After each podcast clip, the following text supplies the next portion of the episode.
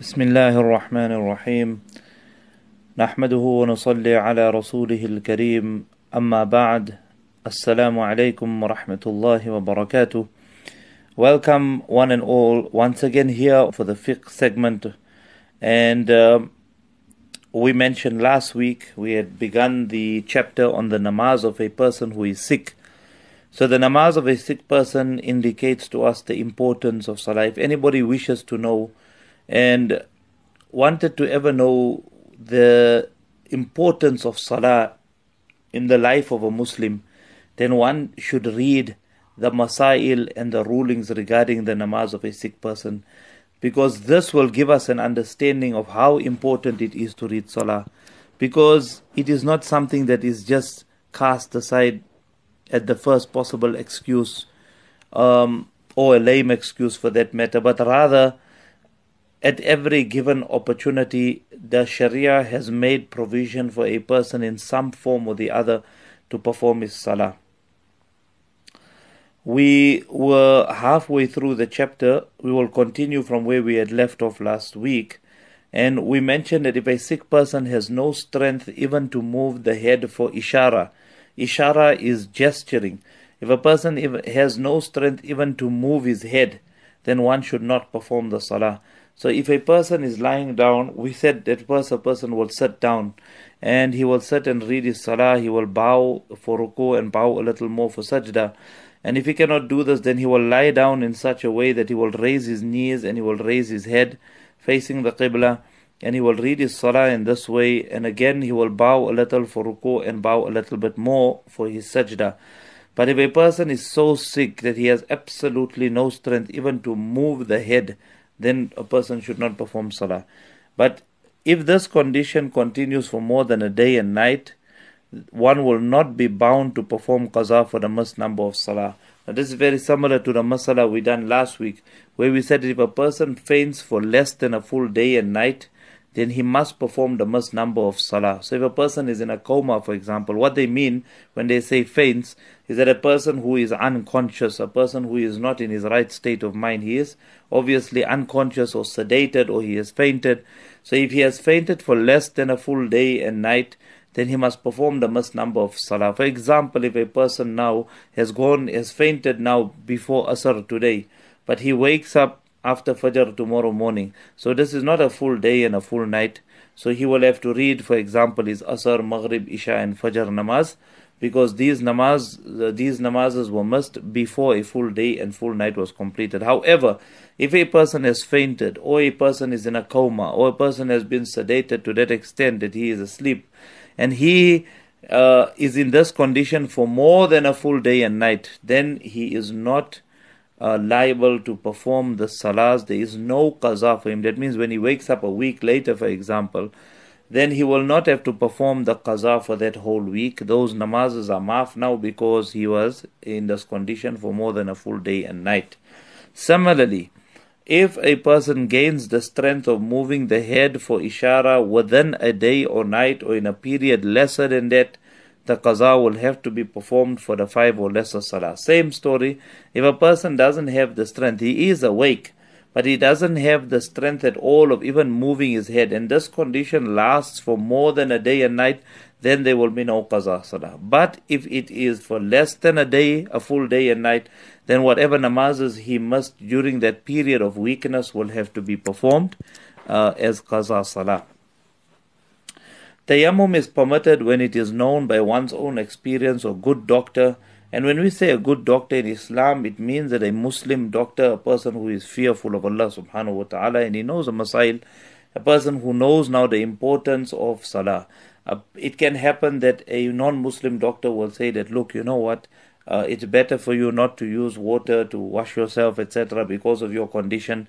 A Muslim doctor will say that, look, if you're just making wudu, it will be fine, you can make wudu. So it has to be a situation where a Muslim doctor, a good doctor for that matter, he now says to the patient that look you cannot make wuzu you if water has to go over this affected areas then it's going to be a problem for you and you might uh, cause more harm to yourself. In this condition then tayammum will be permitted If a sick person's bedding is impure and changing it would cause great inconvenience to the person.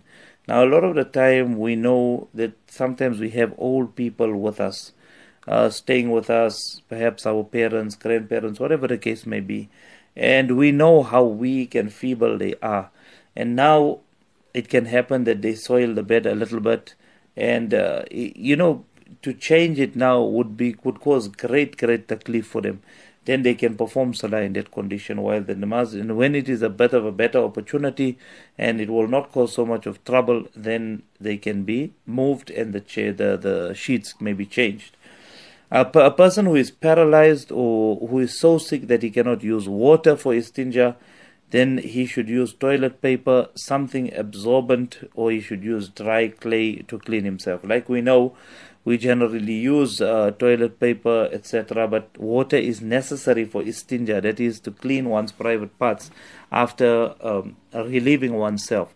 So, if this is not possible because of a person's condition, once again, then he should use something to absorb uh, to, to absorb the uh, najasat and to clean himself and uh, dry clay, etc. Like we know, is permissible for istinja.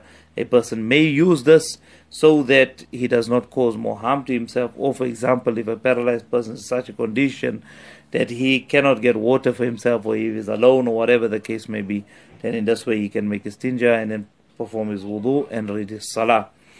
If he cannot do this also, then he should perform his salah without even making istinja. Subhanallah. Even here, if we look at this, Allahu Akbar, we can understand how, how, how important salah. Salah is not to be missed in any situation. In any situation. You know, only in the most extreme cases, like we can see here, if a person is completely immobile and cannot move at all, or is so sick or is unconscious, then only is namaz maaf for that person. But up until the person has uh, is conscious and he has some strength in his body, um, the Sharia has decreed that that person should read his salah.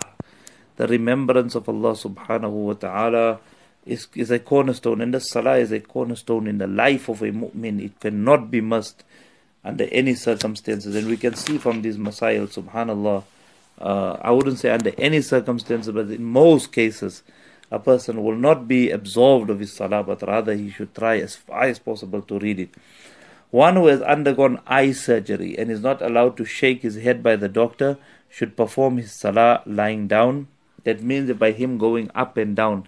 A person who has eye surgery, generally what we see happening is that by him going into ruku and sajda, it causes great there's great amount of stress on the back of the eye. There's a lot of pressure on the back of the eye, and this sometimes can uh, cause a blood vessel to pop. It can uh, reverse the effects of the surgery that he had, and it can cause great harm to the to the person's eye. So in this case, the Sharia is allowed for such a person not to go up and down in ruku and sajda, thereby putting his eye at risk but rather he should read salah lying down in such a condition, like a person who is sick, we said, where the knees will be raised slightly, the back will be raised towards the Qibla, and then he can just make his ruku, bowing a little, tilting the head a little for ruku, and a little bit more for his sajda. So this is basically the condition of a person who has had eye surgery. Tayammum should be made if a person cannot make wudu if, if he cannot perform tayammum himself, he may be assisted. So a person who cannot perform wudu, um, for whatever reason, he doesn't have the strength to perform wudu, he doesn't have the ability to go and do this himself, then he uh, he should make the tayammum.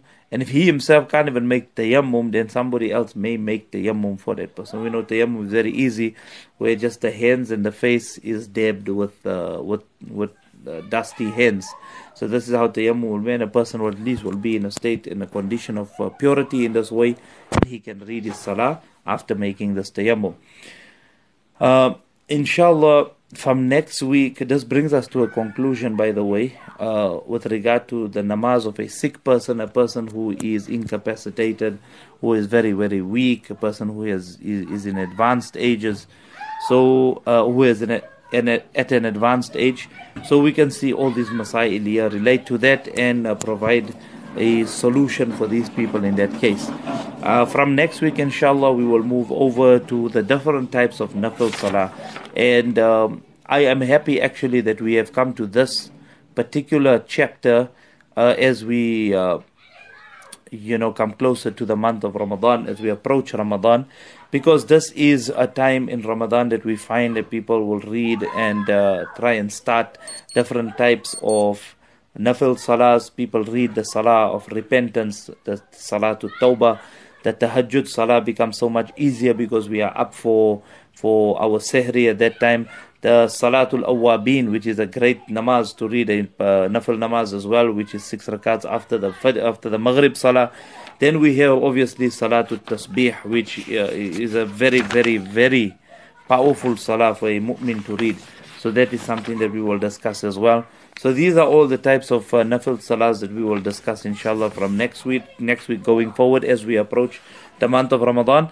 And uh, a week or two before Ramadan, inshallah, we will then start with the Masail on Sawm and fasting, as a lot of people may have questions with regard to that. So we will, inshallah, conduct those classes. May Allah subhanahu wa ta'ala make it easy and may Allah ta'ala grant us the understanding. Until next week, Jazakumullah for joining us. Wassalamu alaikum wa rahmatullahi wa barakatuh.